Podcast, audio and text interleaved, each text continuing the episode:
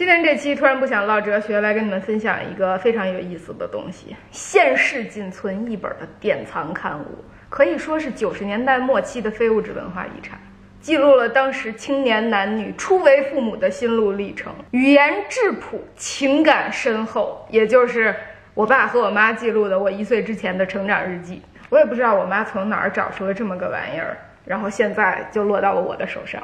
然而，就像这个世界上存在过的大多数日记和心路历程一样，都不太长。他们俩也是没记几篇就记不下去了。这里面是我爸和我妈轮流写的，开始的时候是我爸写的比较多，但是后面基本上都是我妈在写了。他们俩的文风也可以说是各有特色。第一篇是二月二十六号，也就是我出生的那天。给大家一点背景，我的预产期是二月十九号，所以我相当于是晚产一周的。为什么呢？你听就知道了。我爸写的，你妈妈一早五点就把姥姥和我叫到医院，等了一天就是没进度。你长得太大，吃的太好，就是不愿出来。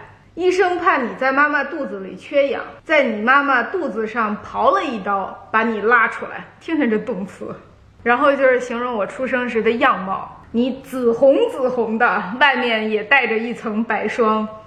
这写的是哭还是笑啊？哭个不停，医生把你抱出来说八斤三两，别人家的孩子都双眼紧闭，你却睁着看个不停，头被挤得尖尖的，显得脸更胖了。都说你小鼻子像妈妈，嘴巴像爸爸，整个看像妈妈，真不知道你将来会变成什么样。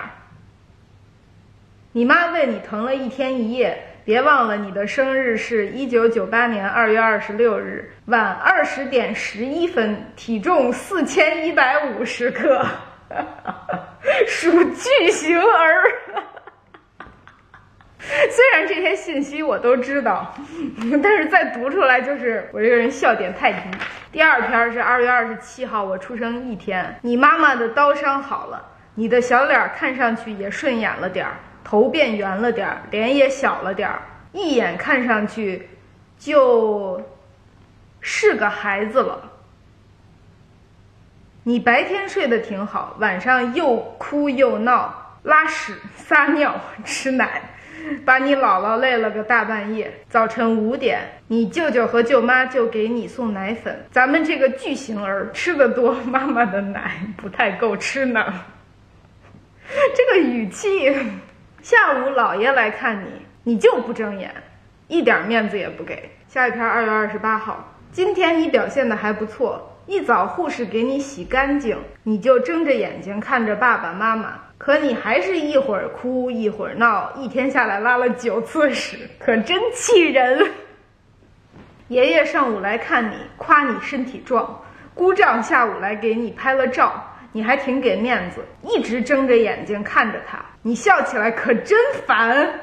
不过这也挺好的，我爸还真是坦诚啊。然后后面就是记录我睡眠的时间，从早上六点睡到九点，再从十点四十睡到下午四点二十，再从六点半睡到八点十分，九点半到十一点半。下面一篇记录的还是我睡觉的时间，说我一天睡了十六小时。十五分钟，再下一篇还是我睡觉的时间，再下一篇没记，再下一篇又是我睡觉的时间啊！到后面就是我妈记得了，这怎么都五月了？哎，不对啊，都十月了。上头写大事记，五月二十六日第一次加辅食，亨氏米粉；六月三日第一次笑出声，六月五日拍广告。得上镜费五百元以及一套衣服。十月十一日，现在已经会坐会爬会用爸爸唱歌了，小牙也长出了三两颗，只是身高体重增长的很慢。这种长的都是我妈写的，你就能看出来我爸和我妈的文风截然不同。今天女儿整八个月了，下班的时候天已经全黑了。可是街上依然车流繁忙，车站有许多人在等车。卖羊肉串和摊煎饼的车冒出袅袅热气，在殷红色的街灯下格外好看。这铺垫，我感到一丝丝凉意。收音机里说今晚有霜冻，冬天来了。看见年轻的妈妈抱着穿着像小熊一样的孩子，我忽然想：这么冷的天，吃过晚饭还抱出来散步吗？虽然我并不赞成父母把自己的意愿强加于子女头上，硬让他走上自己铺好的道路，可是不知不觉我也在设计女儿的未来。除了学校里的作业，我不会给她过多的负担。我希望她健康快乐，就算学习不好，我也不会给她压力。毕竟她的一生要靠自己去走完。这是女儿的第一个冬天，她将在这个冬天学会走路，也许会说话。这个冬天会发生些什么呢？在生命的开始的这一年，这也是我做母亲的第一个冬天。事业上面临着一些机会，还有一些计划在心中等待。我爸。也终于一脚踏入了自己想进入的领域。这么说来，这个冬天对于我们一家来说都非常重要。中断八个月的成长日记，就从今天继续写下去吧。这是我们一家的成长日记。我刚出生那会儿，我们应该还是和姥姥姥爷住在一起的，就还没有一个独立的三口之家。然后我妈就在这儿写，在女儿面前称呼自己妈妈时是那么自然，但想一想，这个神圣的称号如今也加在了自己头上，人生真是快。九九年一月十号，这个时候我快一岁了，呃，十个半月了，都会什么呢？语言再见，在脏臭，姐姐舅舅，动作拜拜谢谢，在不扶着的情况下能站几秒钟。扶着茶几走几个来回，拿不该拿的东西，出怪样，在学步车里很快的跑，使劲儿搂着脖子表示亲亲，情绪不愿做一件事就使劲叫唤，高兴的时候尖叫笑，我依然保留着这个情绪，牙齿八颗，身高七十四厘米，体重十九到二十斤，面孔。右眼已出双眼皮儿，因为胖眼睛变小了。哎呀，时间一下跳跃到了九九年三月十三号，这时候我已经一岁多一点了。今天我职称外语考试提前二十分钟交了卷儿，还挺骄傲啊。女儿一岁十九天，七十五公分，与出生时的数字相比，长得慢了点儿。我又是买酸奶，又是买基围虾，又是买美国大蹄子，可他都不太爱吃。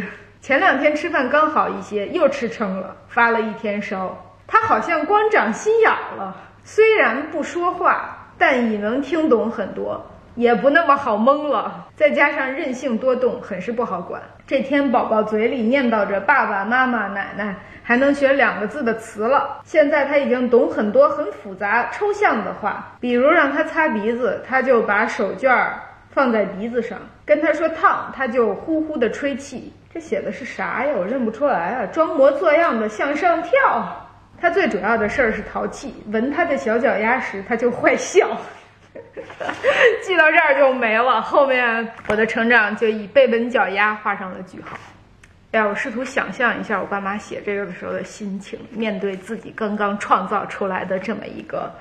活物巨大儿是被医院官方归类为巨大儿，从小就受到如此的屈辱。我不知道我之前在我频道上有没有讲过这个故事，就是因为医院有那个记录嘛。我出生时候八斤三两，巨大儿，巨大儿就有很多之后患各种疾病的风险嘛。我当时应该是十二还是十三岁，我妈就接到医院的回访电话，问你们家小孩出生的时候被归类为巨大儿，有很高的肥胖、糖尿病、心血管疾病。的风险，然后他现在怎么样？说回到父母和家庭这方面，我一直觉得我是一个很幸运的人，倒不是说我们家多大富大贵，真的不是。幸运的是，我和我家人的关系一直都还算健康。为什么说是健康呢？就是你仔细想，健康其实是一个很模糊的概念，不是说你满足了几个指标你就健康了，或者你有点小灾小难你就不健康了，而更像是在一个方向还算稳定的大范畴里跌跌撞撞，在哪里摔倒能爬起来就爬起来，爬不起来就躺下，得过且过的向死而生。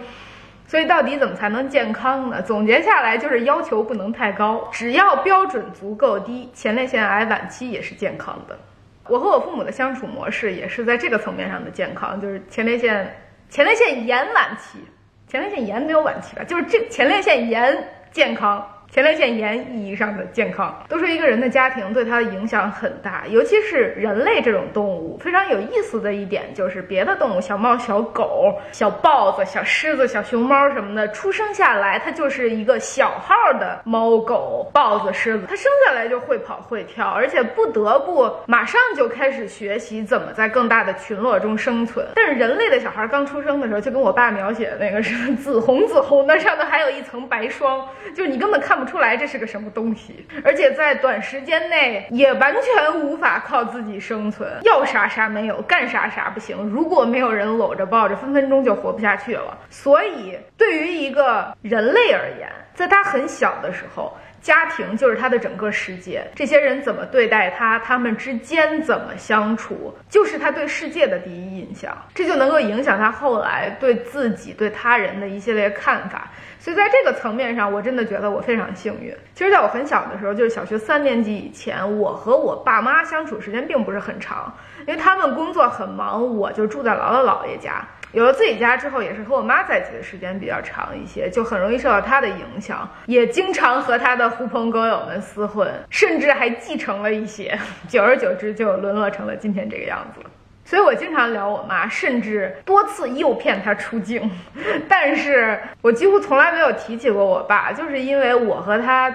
至今都不算很亲近，也不经常见面儿。小时候，我对我爸就有一种难以克服的恐惧感，我就一直有一种所谓的严父慈母的印象。所以，在我印象里，批评我的总是我爸。但是事实并不是这样的，就是我真的去回忆的时候，我妈也批评过我。我很多次私藏小黄书都是被我妈没收的。我小时候不是沉迷二次元吗，其实这也是我妈带的，但他并没有带我看小黄书啊，他就是带我看一些漫画、动画什么的。但是自然而然的，你一般的给小孩看的动画、漫画看多了，你就会过渡到少年向啊、少女向啊，然后就会过渡到成人向，在你还没有成人之前。但我也不知道为什么，就是我妈批评我，我就没有感觉，我不觉得她在批评我，甚至我还更有底气，我更有理，看我多么积极的给自己普及性教育。但是我爸一批评我，我就怂了，是真真正正、彻彻底底的怂了，就是特别害怕，而且会不敢看他，真是不忍直视。我觉得是在我自我意识还没有发育完全的时候，就被植入了父亲是一个威严的形象这个概念。就是我现在回忆当时周围的人也好看过的影视剧也好，在里面相比妈妈而言，爸爸总是那个更严格、更厉害的角色。对于母亲或者身边的女性，我们认识到的往往是更富有人性、更全面的形象。这就包括了人的复杂性和多样性，就比如说有他们慈爱的一面，有他们关怀的一面，有他们体贴的一面，但是也有他们愤怒的一面，有他们脆弱的一面，甚至有他们的歇斯底里和无理取闹的一面。因为在我印象里，我姥姥可以为了一点非常小的事情火山爆发。我记得小时候家里经常接到推销电话，那个时候还是有座机的年代。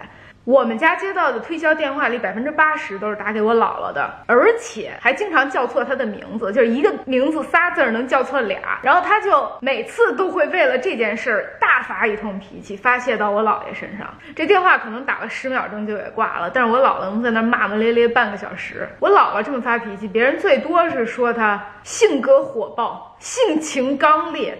但是我姥爷要这么干，别人就肯定会说他小肚鸡肠了。反正我就没法想象我姥爷做同样的事情。男的就不能这么发脾气，男的要发脾气必须要有正当且充分的理由，否则很难被接受。所以我当时印象里的男性一直都是一个比较片面的、脸谱化的形象，他要么是威严的，要么是正经的，要么是不正经的。然后我爸也是这些形象中的一个。但是他不是不正经的那个，所以害怕我爸这件事儿，我是近几年才开始克服的。其实我觉得，知道有人害怕你，应该也是一个很令人沮丧的事情。至少我会这么觉得。就是如果有人说他害怕我，我肯定会想，我是不是做错了什么？我哪里不对？他为什么要害怕我？是我的发型太后现代了吗？我怕我爸的另外一个原因就是，我觉得他一直在审视我，他一直在批判我，那种默默不语而暗含杀气的眼神，就在批判我。因为一直以来，我爸都觉得我是一个很不务正业的人，整天就是看剧、看动画片、看闲书不学习。但是，他当时也肯定想不到，现在看闲书就是我的工作。我记得我几年前放假回国接见他，他还跟我不停的在说实习的事情，要不要他介绍工作。我那个时候已经。开始做视频了，而且已经开始稍微赚点钱了，但我就礼貌而决绝的拒绝掉了。其实我初中就出国上学这件事儿，他也不是很支持，一直觉得我在一个正常小孩该有的成长轨迹上走偏，一直在出轨。但后来我也不知道他是自己释然了，还是看我混的也不错，有学上有饭吃，也没干什么坏人坏事儿。虽然没有为国家做什么贡献，但是也没有违法乱纪，也就懒得管我了。甚至在这个过程中，他可能还发生了一些思想上的转变，开始试图理解我，理解我的爱好。你们可以想象一下，一个老父亲追激情律政剧是一种什么样的画面？追完之后还试图跟我聊，关键词是试图。当然，我呢也不敢跟他聊得太投入，久而久之就形成了一套友善而不失礼貌的。还算和谐的相处模式。不过我仔细想了一下，其实我和我爸是有很多美好的回忆的。就是我印象里很多美食记忆都是从我爸那儿得来的，而不是从我妈那儿。因为我妈其实对吃的并不是很讲究，但是有很多好吃的，最开始都是我爸带我吃的。就是我上小学学过几年吉他，每周末我爸都会带我去崇文门那儿上课。然后那边有一个我们家附近没有的面包店，里头的种类也都是对于当时的我来说。非常新鲜，从来没见过的猎奇产品，所以我每周都非常期待去。主要不是期待上课，主要是期待去那个面包店，每次就可以尝试一个新品种，就什么菠萝包呀、蛋挞呀，还有各种带馅儿的面包的初体验，都是在那个时候完成的。然后我爸还会带我去吃烧鹅。就我虽然有一半的广东血统，但是我在去广州之前是完全没有去过广东的，而且我平时也不经常吃粤菜，就是小的。时候不经常吃粤菜，因为我在我姥姥姥爷家长大，他们都北方人。说实话，做饭也不是非常好吃，所以我小时候的童年味道的记忆就是炸酱面和饺子。真正吃到粤菜，基本上都是和我爸吃的。就是我单独和我爸或者和我妈吃饭，吃的是完全不一样的东西。和我爸吃，就是各种点心啊、面包啊、糖火烧啊、粤菜、台湾菜；和我妈吃，就是吉野家和印度菜。但是后来，我们都走向了火锅和烤肉，世界大同。再有就是我周末会和我爸去我奶奶家，我奶奶做的饭菜，我觉得值得单独做一期视频来讲。因为我奶奶是缅甸出生的广东客家人，就是一个很神奇的血缘。然后她会做那些菜，也都是一般北方家庭不太常见的菜。她就会做炒土豆泥。咖喱饺，然后他做的红烧肉也特别好吃，连西红柿炒鸡蛋都是别出心裁的。说完了吃，就不得不提我人生中的另外一件大事儿，就是体育。我的运动天赋基本上也都是完全从我爸这儿继承来的，所以我小时候的体育活动都是我爸一手操持的。就是我小学的时候不是在田径队训练嘛，但是周末的时候，我爸会带我去首师大的体育场加练，带我继续练跳远。我记得我非官方记录的最好成绩就是某一次周末在首师大那个沙坑里跳出来的。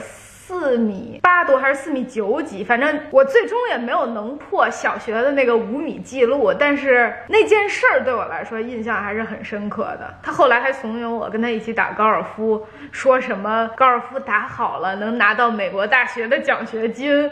还请教练给我上课，直到我把杆儿打断了，他终于放弃了。所以，我和我爸的关系就是，你也不能说它有多复杂，但是它有很多组成部分。如果要抽取一个画面，你们可以想象一下，两个国际领袖疏远而不失礼貌的会晤。